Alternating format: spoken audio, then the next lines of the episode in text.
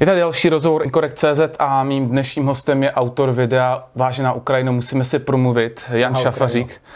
Ano, drahá Ukrajina, drahá Ukrajina musíme si promluvit. Honzo, já tě tady vítám. Ahoj. Prosím tebe, to video vidělo, co jsem koukal asi před pár hodinami, přes 350 tisíc lidí, to znamená, že o podrobnostech toho, co si přímo říkal v tom videu, se v podstatě bavit nemusíme, ale zeptám se na úvod, čekal si vlastně takovouhle odezvu? Ne, uh, ne, ne, nečekal, protože já jsem uh, vlastně to stejné video jenom v angličtině jsem udělal zhruba už dva měsíce předtím a nebo tak nějak jako udělal jsem mnohem dříve a, a nemělo to jako žádnou velkou trakci, nemělo to jako nějaký, nějaký zajímavý zájem nebo nic neobvyklého. Takže já jsem vlastně to samé video udělal jenom v češtině a, a nečekal jsem, že to, jako, že to takhle jako zahoří. Ne, takže jsem to nečekal, já jsem, já jsem to video vlastně udělal zejména proto, protože v tom původním a jeden chlapík, jeden z diváků tam vlastně celý to video, celý to hodinový video a přeložil do češtiny a v komentářích ho vlastně napsal e, česky. Říkám, tyjo, tak asi jako o to zájem je, když to někomu stojí prostě za takovou práci, to je ohromná práce, jako hodinový video takhle přeložit. No, to. A tak e, tak to jsem se cítil trošku hloupě, že jsem to možná asi mohl udělat v češtině, protože to není tak náročný a rozhodně méně náročnější, než nechat někoho, ať to celý překládá, a tak jsem to udělal tak. No. Jsou tam nějaký detaily, který si myslíš, že by si dneska už neřekl? Myslím, že bych asi více, více, nebo já si teďka úplně nespomínám, co všechno je v tom videu. A v, já jsem viděl vlastně, já jsem ho natočil a pak jsem ho viděl jednou, těsně předtím, než se to tam pustil a pak už jsem ho neviděl. A, ale myslím, že bych určitě bych asi jako více vyzdvihnul více bych vyzdvihnul právě ty, ty snaživý na Ukrajině. A protože mám tak jako pocit, že, že si lidi myslí, že, že ta Ukrajina je, je úplně jako ve 100% plná prostě dementů a lidí, kteří se jenom válej a to není pravda. Já jsem to řekl v tom videu, že, to není, že je to trošku jinak, že jsou tam prostě lidi, kteří se snaží, a, ale, ale lidi mají takový jako selektivní sluch, takže to, to bych asi jako více vyzdvihnul. To je fakt. Na druhou stranu to video hodně sdílí scéna lidí, kteří eh, většinou otevřeně fandí Rusku či mm-hmm. dejme tomu existenci Ukrajiny z dlouhodobého hlediska nějakým způsobem spochybňují. Eh, není to na druhou stranu škoda, že by se video spíš mělo sdílet mezi lidmi, kteří mají kritické myšlení a místo toho, aby, hm, dejme tomu, tu Ukrajinu pouze vyzvihovali, tak aby třeba se zaměřoval i na kritické body té války. Máš nějak zmapováno třeba i podle komentářů nebo tak, jestli si myslíš, že to video hm, sledovali i lidé, kteří fandí Ukrajině a chtějí si o tom udělat komplexnější obrázek?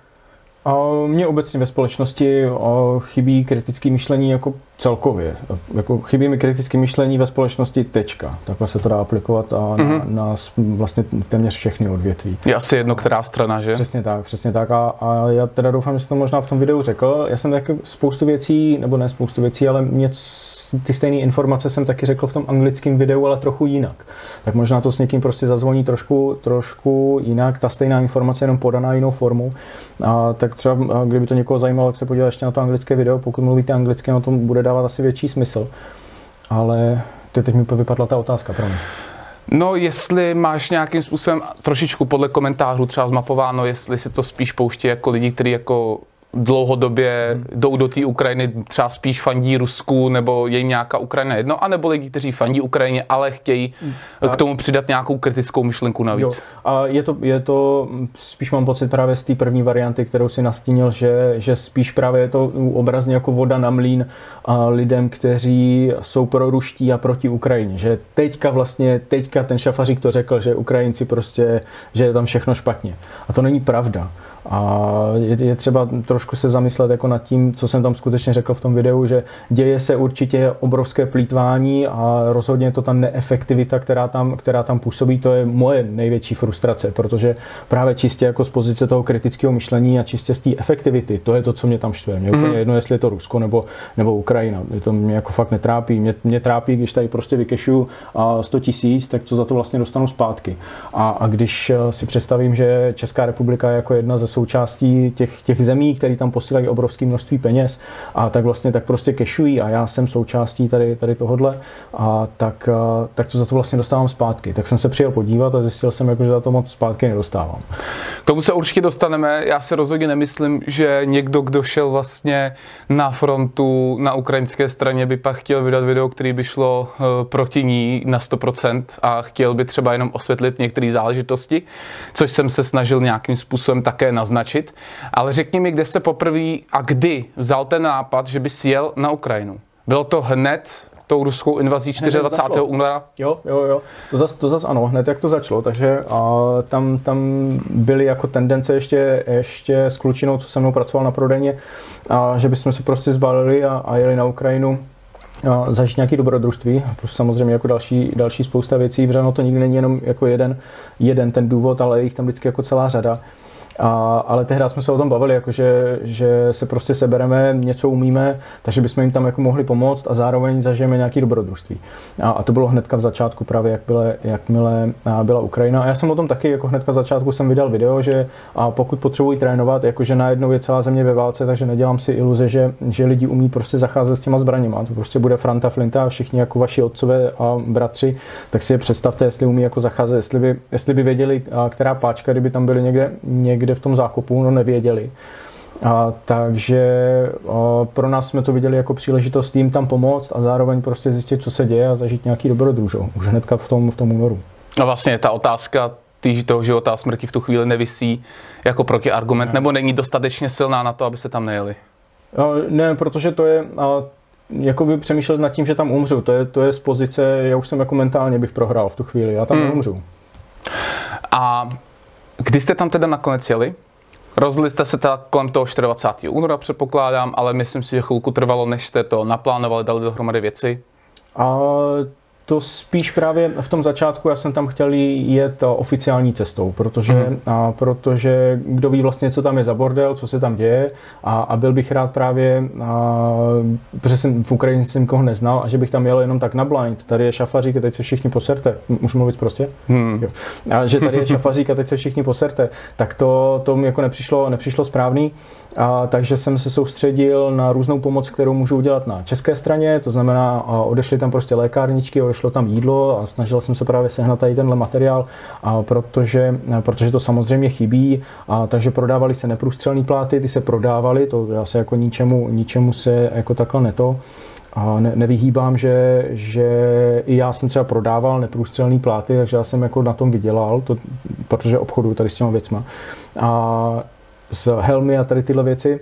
A takže to já jsem jim scháněl, různě se to jako darovalo i prodávalo, jídlo se darovalo, scháněli se právě konzervy, scháněl jsem, prostě, nevím, jestli si někdo pamatuje, prostě z Instagramu a takhle jsem scháněl a po, po kolegách, a po lovcích, myslivcích, jako různě prasata, ze kterých se dělali konzervy, aby se jim to tam poslalo, aby měli, měli co jíst a takhle podobně.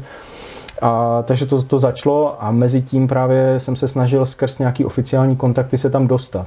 A, abych vlastně tam přijel a oni řekli, jo, vy jste šafařík, my víme tady z velvyslanectví hmm. tohle tamto, tady je prostě střelnice a tady vám budeme lifrovat lidi. A, ale to se, to se nepodařilo. Jako přes veškerý snažení, veškerou snahu spoustu lidí, kteří se kontaktovali, a tak se to prostě nepodařilo. A, takže jsem se zpátky začal soustředit na, na svůj biznis, střelnici prodejnu a až jakmile jsem zavřel střelnici prodejnu, tak eh, jsem vlastně najednou byl takový jako očištěný, že teď jako nemám co dělat, tak pojedeme na tu Ukrajinu. No, v tom byly problémy. Například eh, Matouš Bulíř, to je jiný kluk, který taky vlastně jel na Ukrajinu, ten, eh, ten tedy jel také na frontu na ukrajinskou stranu. A ten se eh, rozhodl též bojovat a i přesto, že eh, tuším prezident eh, Zeman i ministr vnitra Rakušan slibovali amnestii, mm-hmm. přišlo mu předvolání na podezření z trestného činu vlastně na pomáhání teroristickému útoku nebo, nebo součast, účast v cizí armádě, něco mm-hmm. takového s nějakou trestní sazbou do pěti let, mm-hmm. s tím, že tedy už šel podávat vysvětlení a podobně. Bál se z tohohle? Ne, ne, ne, ne. A protože a já jsem nebyl součástí ukrajinské armády, takže i kdyby tady tohle jako obvinění přiletělo, tak to by bylo nešťastný, protože pro mě je to administrativní zátěž a teďka musím řešit, podávat vysvětlení a takhle podobně. Nicméně a není žádný důkaz, důkaz k tomu, že jsem vlastně sloužil v cizí armádě, protože jsem v ní nesloužil, protože jsem jim kontrakt nepodepsal. Takže nic takového. Já jsem byl vlastně takový jako glorifikovaný turista. No a ty jsi tam přijel a co se dělo? Když to teda nebylo tou oficiální cestou, tak nikdo nemohl vědět, že přijede nějaký Jan Šafařík, nebo si měl už nějaký kontakty třeba přes sociální sítě a tak dále? Tak, tak už předem se to domluvilo, protože já jsem potřeboval nějaký papír vlastně s čím tam jedu a mě hmm. pustili na hranicích a mě přestili, pustili přes ty, a přes ty stopky právě na, na cestách a takhle, abych se dostal tam, kam potřebuju. A takže to já jsem jako měl oficiální papír. A to zařídili ukrajinské úřady nebo to, Ukrajinci? A, ta ukrajinská přímo ta jednotka, ta hmm. brigada, to velení, ke kterému jsem jel. Takže to bylo domluvené už předem a bylo to domluvené díky tomu, že já jsem tam někdy možná v pátém měsíci, pátém, šestém měsíci, si nespomínám, a že jsme tam vezli právě nějakou humanitární pomoc a skrz ty lidi, kteří to tam řešili a rozváželi potom do těch konkrétních jednotek, tak s tím, že jsem tam dovezl prostě bednu lékárníček, říkám, ty chlapi, tady máte lékárničky, kdybyste chtěli potřebovat vědět, jak se s tím zachází, a tak to můžu přijet znovu, můžu vás to naučit. Stejně tak jako učím střílení, small unit tactics, tady tyhle věci a, i nějakou přesnou střelbu. A kdybyste chtěli, tak já to prostě přijedu a, a budu to učit. A, takže skrz tady tyhle kanály se to jakoby rozjelo. Pátý, šestý měsíc, myslíš pátý, šestý měsíc svý návštěvy, nebo to byl květen, červen vyloženě? No, ne, ne, já právě uh, já říkám pátý, šestý měsíc jako květen, červen, tak, tak jo. jo tak, nebo, dobře, dobře, takže v květnu, v červnu jsi tam jel. Tak, tak. Uh, takhle se k tobě dostali tím, že jsi jim tam dodával zboží, nabízel jsi jim, že s tím zbožím je naučíš zacházet a někdo se teda předpokládám přihlásil k tomu, že chce se naučit zacházet s tím, co tam dodáváš? No, přesně tak, oni skrz vlastně ty jednotky, ti lidi, kteří potom uh, dodávají to, to, tu samotnou humanitární pomoc, která se tam doveze, tak a taky dodávají přímo do těch konkrétních jednotek, takže oni se znají s tím vedením a mm-hmm. velením a skrz tady tyhle lidi právě a jsem dostal papír, že by mě tam jako rádi, rádi měli a rádi by se něco naučili. V čem jsi začínal, co se týče toho té výuky? Takže s tím, jak se třeba zachází s lékárničkou, nebo? No, ne, mě nejvíc baví, mě nejvíc poslední dobou baví a dlouhá střelba, střelba na, na další vzdálenosti. A to jsi vlastně říkal v tom videu. Tak, tak, tak, toto já si jako užívám nejvíce, takže jsem, když už to bylo jako zadarmo, a, tak tam chci jet dělat něco, co mě nejvíc baví a, a to bylo, s tím jsme začali. No. A, a samozřejmě, když už teda a s ostřelovači jdete potom tam někde na kopec, tak oni taky jako netrénují každý den. Uh-huh. A tak v těch volných chvílích se, se tam určitě dá aplikovat něco jako je small unit tactics, shoot, move, communicate. A, a, to znamená pohyb malých týmů a komunikace v týmu právě a, a různě manevrování. Kolik hodin by měl správně člověk uh, zažít na nějakém takovém výcviku, když se bavíme o nějakém nejmenším množství hodin, který si tak představuje, že by pak byli schopní na nějakou vzdálenost skutečně v nějaké skupině bojovat a komunikovat. Kolik hodin je minimum podle tebe, um, který by s tebou měli strávit? Jakou konkrétní disciplínu teďka myslíš? Eh, třeba tu střelbu na dálku, uh-huh. s tím, že by se vydalo jako na, mluvím jako na prostý neználek, nějaká skupina třeba pěti, deseti lidí, kteří by o sobě navzájem věděli, aby se třeba navzájem nepostřelili nebo nestřelili na stejný cíl a šli by bojovat s tím, že by stříleli na nějakou vzdálenost, která aspoň jim zaručí nějakou minimální bezpečnost. Jo. Kolik hodin tedy podle tebe by s tebou měli minimálně strávit, než by si řekl s čistým svědomím, jo, můžete jít, a Versus kolik to vlastně bylo reálně? To, to, je, taková, to je taková ošemetná, protože, protože uh, to je průnik. Já jako můžu udělat maximum pro to, abych jim ty informace předal. Já můžu přemýšlet nad tím, že ne každý je, je stejný, takže já musím s každým člověkem komunikovat trošku jiným jazykem. Tím nemyslím přímo jako ukrajinsky, česky, anglicky a takhle, ale jiným jazykem, kterému ten člověk rozumí a myslím jako vnitřně, emocionálně, mm-hmm. že na někoho působí nadávky a na někoho, když mu začneš nadávat, tak úplně se zavře a přestane tě poslouchat. A takhle, to je taková instruktorská, takže, a, takže to, tam je takový průnik ještě, ještě jiný. A nicméně ty základy, a protože jsme to dělali, takže já vím, že na 500-700 metrů dokážu naučit člověka za tři dny, když se trošku snaží. To znamená 24 hodin, jako výuk, 24 výukových hodin, to, to rozhodně jde. Protože se, a tam se počítá s tím, slyším lidi, jak se zvedají, že to není možný, a, a tam se pracuje s tím, že ne, neřešíme žádný pušky, jako nějaký ne, výběr prostě mezi deseti zbraněma nebo něco. Máte jednu zbraň. Mm-hmm. Neřešíme výběr nějaký optiky, prostě pracujeme s tou optikou optikou, kterou máte, takže nějaký jako řešení, jestli MREDy nebo MOA a takhle podobně, taky můžeme prostě škrtnout, nemusíme se nad tím vůbec bavit. A neřešíme náboje, přebíjení a takhle podobně. Jo. Nebavíme se o délce hlavní, protože neřešíme právě ty pušky, takže spousta věcí je, je jasný. Odpadá. Tak a, a, taky se nesnažíme, to je hlavně taky důležitá část, taky se nesnažíme na 500 metrů prvním výstřelem trefit vajíčko Snažíme se na 500 metrů prvním výstřelem trefit chlapa. A hmm. to je úplně jiná disciplína, než když se snažím trefit vajíčko. A to, to potom tam nabíhá, ten čas samozřejmě nabíhá mnohem, mnohem více. Hmm. Kolik to reálně bylo? Kolik ty lidi s tebou strávili, než třeba si s nima ztratil kontakt, nebo než byli někam vysláni? Hmm. Stihli ty tři dny? A stihli tři dny a byly to takový, jako takový sporadický tři dny, nebyly to úplně intenzivní tři dny, jak bych si, jak bych si třeba já představoval, protože je tam spousta, a spousta právě jako přestávek, tam oběd, tam kurz pauza, a jakože někdy přijdou pozdě, potom zase musí odejít dřív a, a je to takový nešťastný, ale a, a bylo jich hlavně málo právě. To, to vedení třeba té jedné brigády a mi říká, že tam mají 57 lidí, kteří mají ty pušky, se kterými tady tohle můžeme trénovat. A mně se jich do ruky prostě dostalo 6 nebo, nebo 9. Byli pak schopní ty zkušenosti předat dál, nebo to, na to instruktáž říct. museli být vlastně instruovaný zvlášť. Úplně to, ne, úplně, úplně ten první výlet, se kterým jsem tam jel, tak bylo právě, že to je nejefektivnější řešení. Vlastně naučit ne jako lidi s tím zacházet, ale naučit instruktory, aby byli instruktoři. Tak. Právě to je ten nejefektivnější způsob. A takže to byl ten první výlet. A to myslím, že by, že by byli schopní dál, dál předávat. Já jsem s nimi tam strávil tři, čtyři dny. A nicméně chtělo by to jako mnohem více, protože, jak říkám, v té situaci, ve které tam jste, tak to není úplně efektivní. Oni, oni nejsou úplně zvyklí na nějaký, na nějaký strukturovaný kurz, takže prostě, když člověk stává v 9, a, a potom je tam snídaně, jo, pak je tam kuřpauza a na střelnici se dostanete možná, prostě možná v jednu, pokud jste jako narychlo ve 12 jako e, stlačili oběd, tak, tak v jednu jako možná odcházíme na střelnici. A ta efektivita tam prostě není, takže teď nevím, jestli úplně odpovídám na tu otázku. Jo, asi jo, asi jo. A, no, jo. Uh, mluvil jsi v tom videu o jistém množství lidí, kteří tam v podstatě jenom seděli, nevím, jestli čekali nějaký boží poženání a v podstatě hráli nějaký hry na telefonu. Dokážeš odhadnout poměr mezi lidmi, kterým to bylo jedno, mezi lidmi, kteří se snažili tam něco dělat a mezi lidmi, kteří se třeba spíš jako báli, tak nějak se polosnažili a tak? Je to třetina, třetina, třetina, nebo? Ne, ne, ty poměry jsou, ty poměry jsou už jako tisíc let stejný. Já věřím, že jsem to říkal v tom videu, ten, ten citát od Herakla. A z deseti lidí jeden by tam vůbec neměl být a osm ti tam jako jsou, jenom protože tam jsou.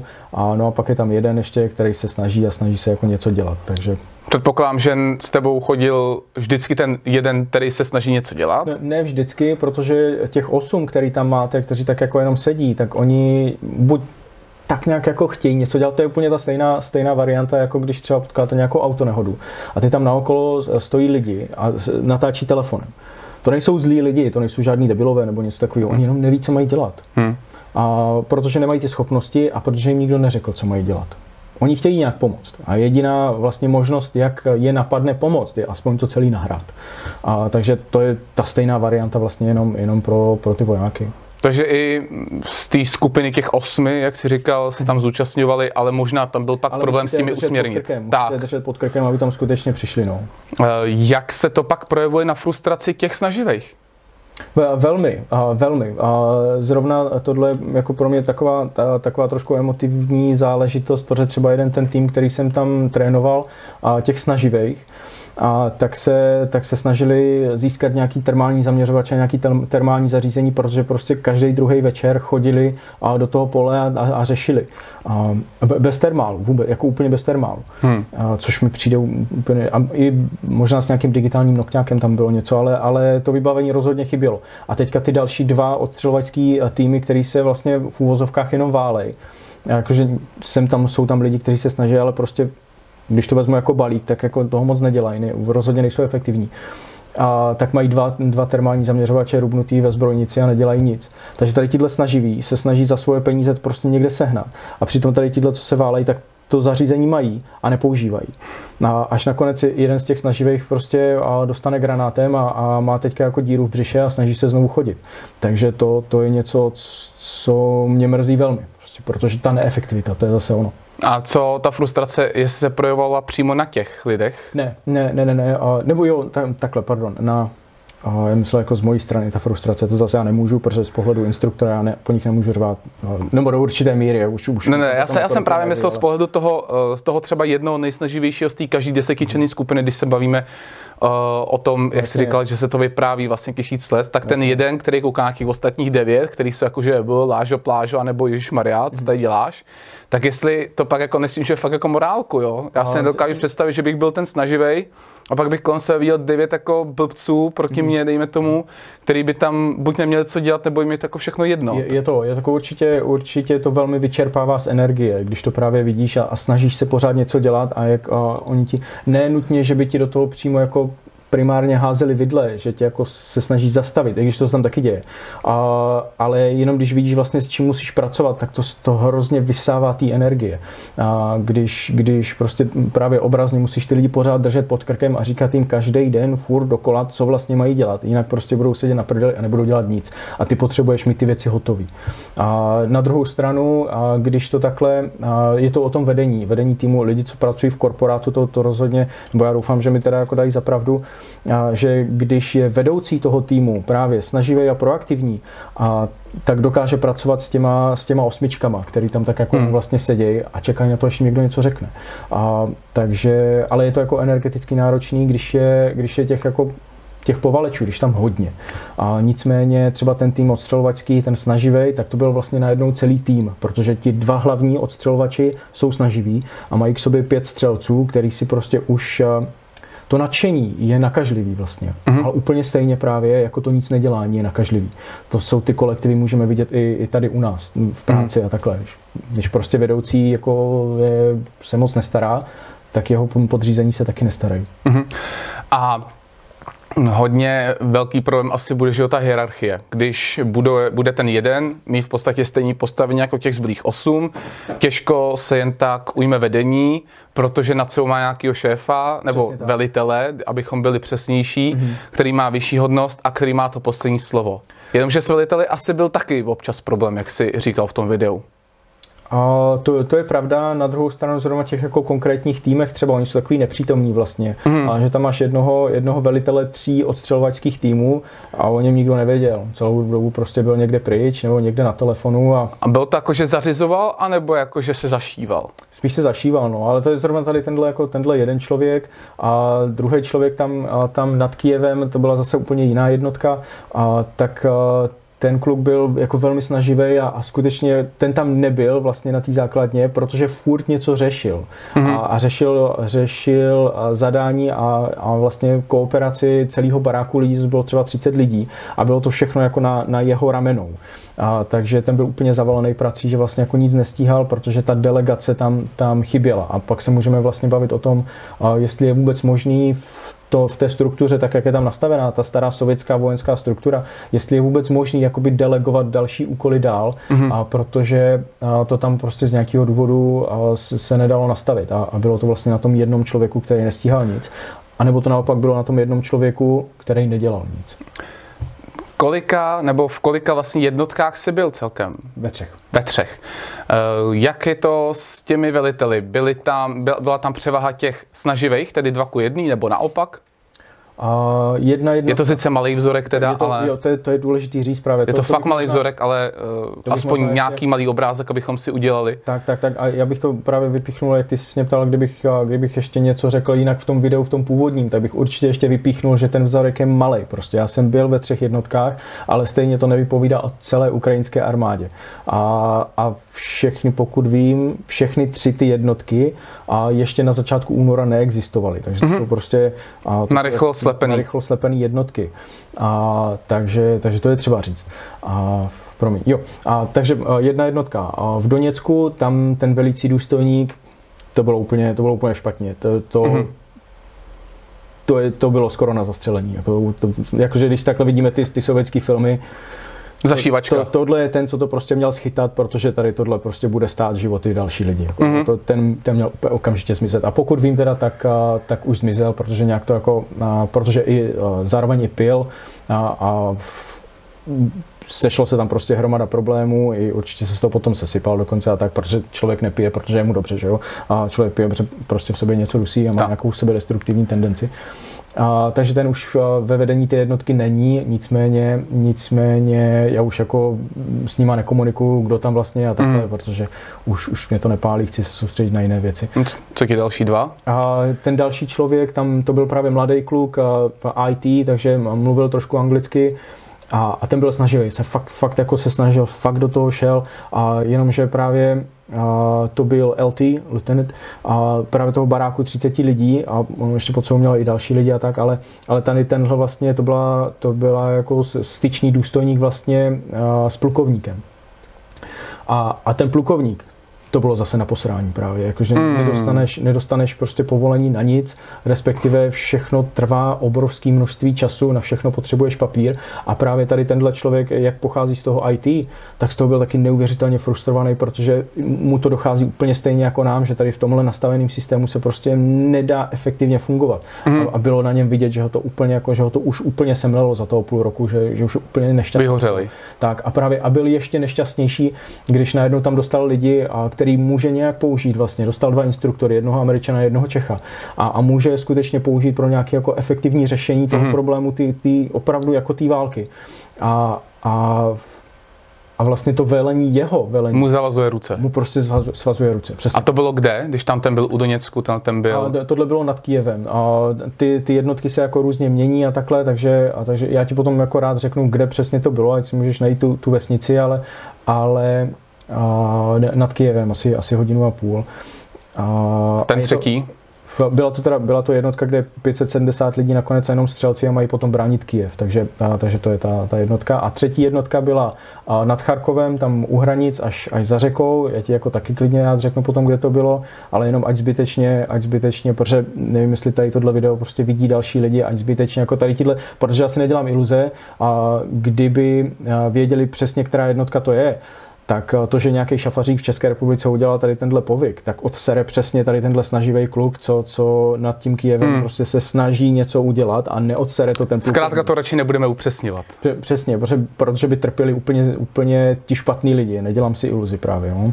A, takže, takže tak, no. a pak to byla nad, nad Charkovem, teda tam, tam za řekou, tak tam byla taky jednotka. Hm, to je docela cestování po Ukrajině, když si vezmu, že jedno je v podstatě na jihu, druhý na východě, třetí na severu. Mm-hmm tak eh, to si projel Ukrajinu skoro skrz na skrz, když to tak řeknu. A Ukrajinu jsem projel, nebo takhle, a máš to vlastně, na jihu je, je Doněck, potom Kijev no. a z Kijeva potom tam jdeš jako východně do Charkova. A, ale není to nic, co by se nedalo zvládnout, je to určitě jako a z Doněcku do Kijeva se dá dojet ten Silnice den. fungují? Sil, silnice jako v pohodě, tam zase jako ta hlavní silnice, ta dálnice třeba, a, tak ty jsou super, tam nejsou žádný auta, to prostě fičíš, což je taky takový jako zvláštní, nebo nezvláštní, ale takový nebezpečný, protože že hodinu, hodinu a půl prostě jedeš a, a jedeš si 120, 130, no tam je 110, myslím, limit, tam byly všude, a všude byly kamery, tak nevím, myslím, mi přiletí 50 pokud ještě, ale, ale prostě fičíš po jako docela pěkný dálnici a, a na té dálnici po hodině je prostě obrovská díra, do které zahučíš tím kolem a je to takový, jako, a, takový nešťastný. Ale, ale třeba ty velké dálnice, které to spojují, ty jsou pěkný a bylo tam jako málo aut, takže tam se jelo docela pěkně. Jakmile si jedeš z dálnice, tak to je na posrání, to už se potom, to už, to, to už se použíš radši tak, to, v tankodromu. To, to, jo, jo, jo, to a to asi není válkou, to je vyloženě tím stavem těch silnic. Tak, to, přesně tak, ale už to vypadalo před válkou. No. Eh, měl jsi tam nějaké zkušenosti, protože se poslední dobou eh, v souvislosti s Ukrajinou bavíme o korupci na nejvyšších postech, mm-hmm. na ministerstvu obrany a tak dále.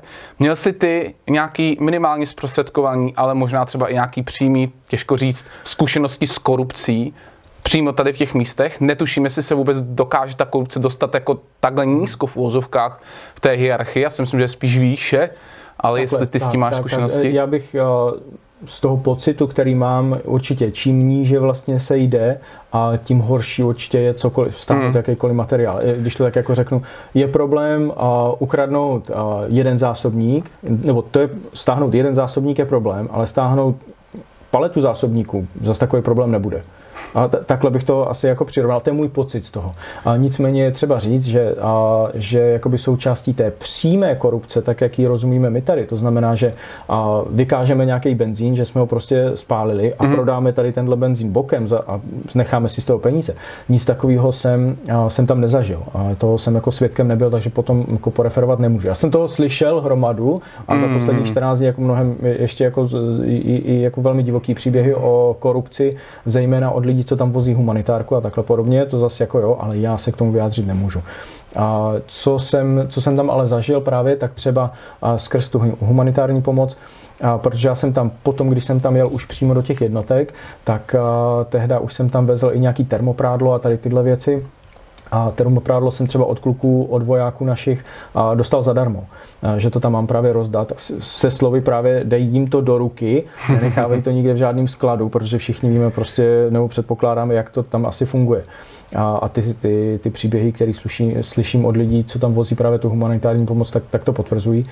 A nicméně, jsem byl vlastně dotlačený do toho, že, že potom volám zpátky těm klukům, co, co mi dali to termoprádlo a boty a ponožky a takhle podobně. Říkám, chlapi, prostě oni mi nedají ani na benzín, tyjo, já, už jsem v tom, já už jsem v tom výletě skoro za 100 tisíc, tady medic prostě nemá vestu, takže dostal jako moji náhradní vestu z pláty s vysílačkou, takže takhle je to najednou za 20 tisíc. A takže říkám, ty chlapi, tak mohl bych jim prostě to prodat za nějakou symbolickou, jakože a kalhoty za dvě kila, tričko za dvě kila, něco takového, jenom ať mi to na benzín zaplatí. A takže, takže já jsem se doptával zpátky těch, co mi to darovali, a protože jsem prostě to musel z něčeho, z něčeho hmm. živit. A, takže to by se vlastně dalo asi pojmout jako korupce vlastně svým způsobem. Kdybych to Kdybych o tom neřekl těm, co mi to darovali, tak je to rozhodně korupční jednání a já bych si toho dopustil. Takže já jako zase musím být v klidu, že, že jsem jako zavolal těm, co mi to darovali, jestli to můžu nakonec prodat, místo darovat. A nicméně si umím, umím si představit, že takhle jako lidi se tam snaží pomáhat, mají prostě tranzita, nakoupili tranzita a, a teď na těch ukrajinských silnicích prostě rozjezdí to auto úplně na sračku a potřebují tam něco vyměnit a, a nemají z čeho. Takže, a, takže prostě některé věci se tam jako z té humanitárky různě jako postrácí nebo se prodají a takhle podobně, aby minimálně a vlastně a tam mohly být úplně zadarmo. Zadarmo znamená, že zaplatím náklady. Mm.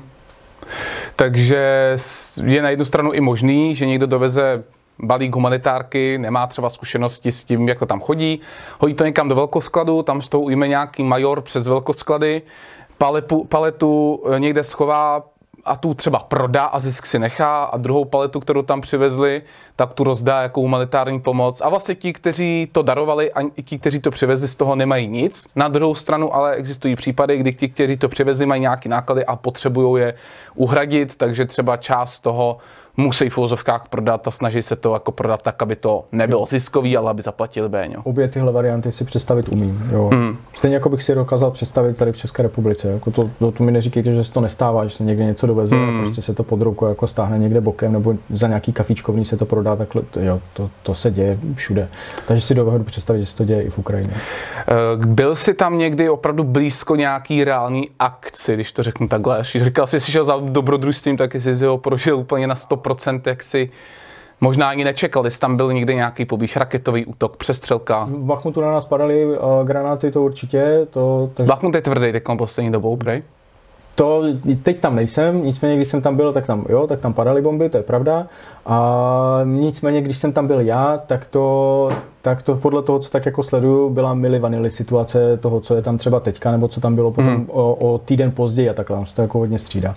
A, takže a, ano, něco jsem zažil, a nicméně a to nebyly takové bomby právě, jak jsou tam jako různě, byl jsem tam v tom hmm. klidnějším období, že mi to takhle vyšlo. Ne? Takže jsi nebyl někdy blízko, jakože blízko nějakého zásahu nebo tak? Jo, Spíš tam, se... jo to tam padl granát. Jako... Jak, jak, jak, jak nejblíž k tobě spadl nějaký granát třeba? třeba do... 50 metrů to bylo, tam mi to hlásil vlastně kolega, co řídil. A to mám, dokonce já to mám na Instagramu, jsem to dával, jak, že, že tam padl granát. A říkám, no tak se uklidní, nepadl na nás, můžeme zase jet v pohodě. A No to, to bylo třeba 50 metrů. A do ukrytu se asi schovávali pravidelně? Ne. Ne? Vlastně to, to nejde, to, to nejde, to ti potom, a ta artilerie, ta, ta, ta palba, ono ti to jako zestejňá vlastně hmm. a je to takový jako bílej šum, jak třeba když bydlíš vedle cesty, tak prostě jak jezdí auta, tak tě to ruší, no tak tam prostě jede artilerie, tak prostě spíš, to ne, jako nemůžeš. To, když to jede pořád, a, tak prostě někdy musíš spát, no tak to jako vytěsníš. A ten ansábl těch kluků na, na té ukrajinské frontě podle některých tvrzení mládne, protože tam dochází k, na obou stranách k masivním ztrátám, to si musíme uvědomit.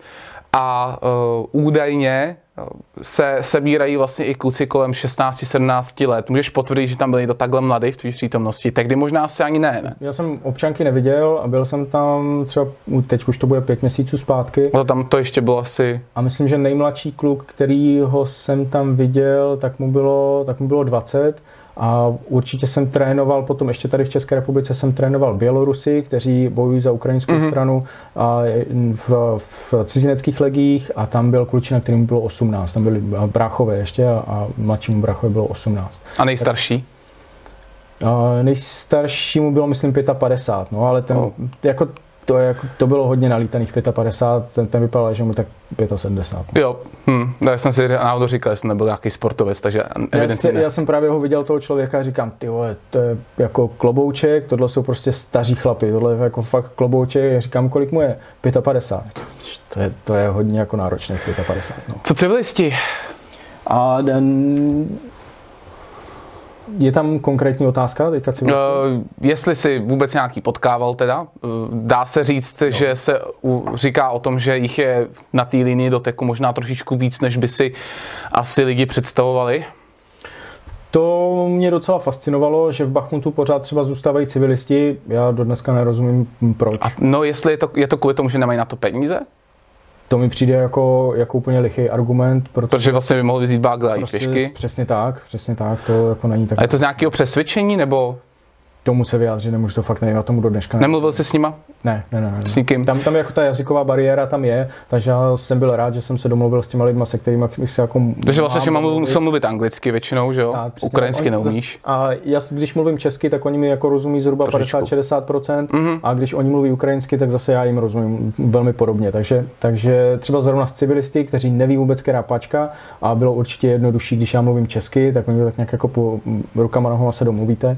A to jo, ale, ale obecně s civilisty jako moc eh, zkušenost, eh, že bych se jich ptal co a jak, tak to nemám. Leda prostě z kavárny a takhle, tam je to každý jedno. Uh, projel si ty města vyloženě? Uh, zrovna ty části, které třeba nebyly pod útokem, uh, klidně i Kijev, jestli jsi byl přímo v něm, nebo jestli jsi to prostě objel? Ne, byl jsem v Kijevě ně, několikrát. Uh, jak to tam vypadá? Jako, představte si, nebo já to jako přirovnávám uh, Hunger Games a tak District 1 každý mu je válka úplně jako ukradená. Úplně ukradená.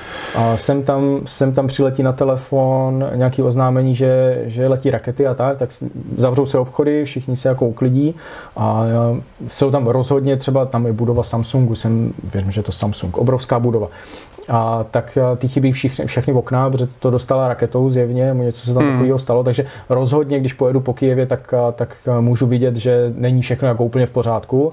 A nicméně, když takhle mluvíte s lidma, máte ten každodenní život, tak kromě brownoutu, to znamená, že, že elektrika je na schedule, jak je to česky?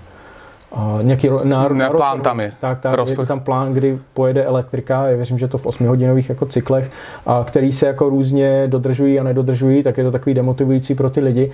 A, ale tak kromě tady tohohle mi nepřišlo, že by, že by si jako lidi všímali, že nějaká válka vůbec je.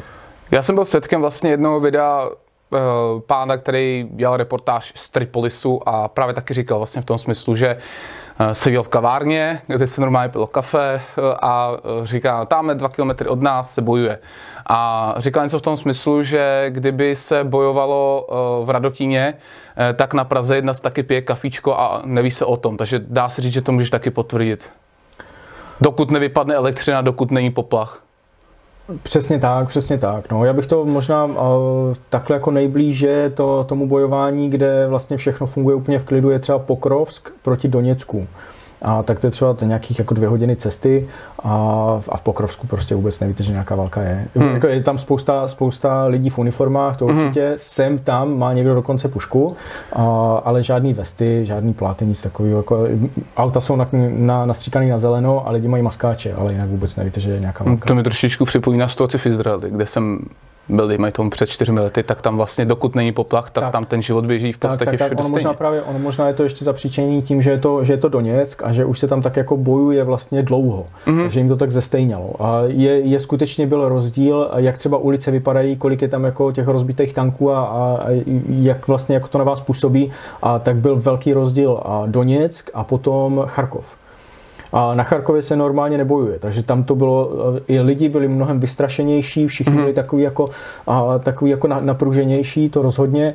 A, a benzinky rozbombardovaný úplně na sračku a jakože třeba posledních 50 km, co my jsme tam jeli do té do výsky, a tak posledních 50 km prostě všechny benzinky úplně jako na kaši a spousta právě jako jo, děr od granátů, od, od střílení a takhle podobně, takže Charkov byl úplně něco jiného. Tam je vidět, že tam je to pro ně nový, pro ty lidi a, a tam se skutečně něco děje. V Charkově zase právě, možná takhle si to jako přirovnávám, a něco takového nebylo, že by tam právě byli chlapi a neměli na sobě vestu a neměli u sebe pušku. Neexistuje. Tam měli všichni vesty, všichni pušky. A už jsou zvyklí, už to mají zajetý. Tam už právě to mají zajetý. Z toho roku 2014 vlastně. Ne, ne, ne, v Charkově tam se myslím od 2014 nebojuje. Tam je to teďka nový.